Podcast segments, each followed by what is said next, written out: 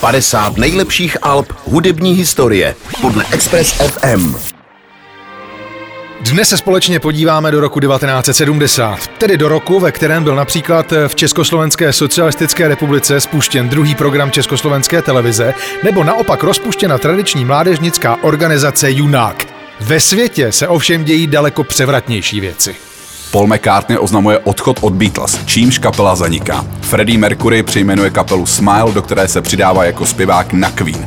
A ve stejném roce Ralph Hutter a Florian Schneider zakládají legendární Kraftwerk. My se ovšem v rámci přehledu 50 nejlepších alb zaměříme na 18. srpen roku 1970. V tento den se totiž po pouhých pěti dnech nahrávání v londýnských studiích objevuje na pultech obchodů zcela zásadní deska nového hudebního stylu heavy metal. A zároveň deska, kterou dokáží rozpoznat a ocenit hudební fanoušci, kteří tvrdé hudbě úplně neholdují, zároveň tak i běžní konzumenti. Ta deska se jmenuje Paranoid a vy jistě už sami tušíte, že kapela, která tuhle desku vydává, jsou britští Black Sabbath.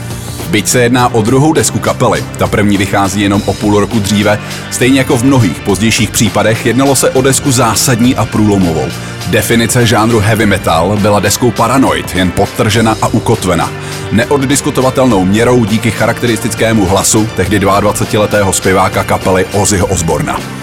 To, že se tahle deska objevuje mezi citovanými nejlepšími deskami všech dob, a tedy samozřejmě i v našem žebříčku, má hned několik důvodů a Ozzy by na to rozhodně sám nestačil. Kapela dala na tři čtvrtě hodinové desce prostor osmi skladbám, které tvořily velmi sourodý a koncepční celek. Nejdůležitějším faktem bylo, že členové Black Sabbath byli ve skládání hudby a psaní textů daleko systematičtější, než se dělo na jejich eponymní prvotině. Týká se to zejména titulní věci Paranoid, kterou odpálí kytarista Tony Iommi svým zabijáckým a jedním z nejlepších kytarových riffů všech dob.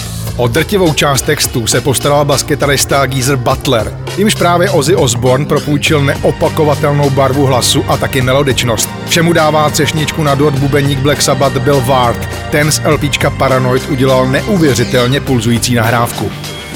Deska držela pohromadě nejenom po hudební stránce, ale i té tématické. Drogy, závislost, válka a destrukce. Pravděpodobně díky vší organizovanosti v kapele a při tvorbě zní Paranoid tak pevně a bezchybně. Zní temně, ale zároveň lehce. Je to heavy metal bez zbytečného vzteku. Je to ovšem taky zároveň zpráva světu o budoucí blížící se zkáze. A proto je hudební album Paranoid od skupiny Black Sabbath součástí našeho žebříčku těch nejlegendárnějších alb všech dob.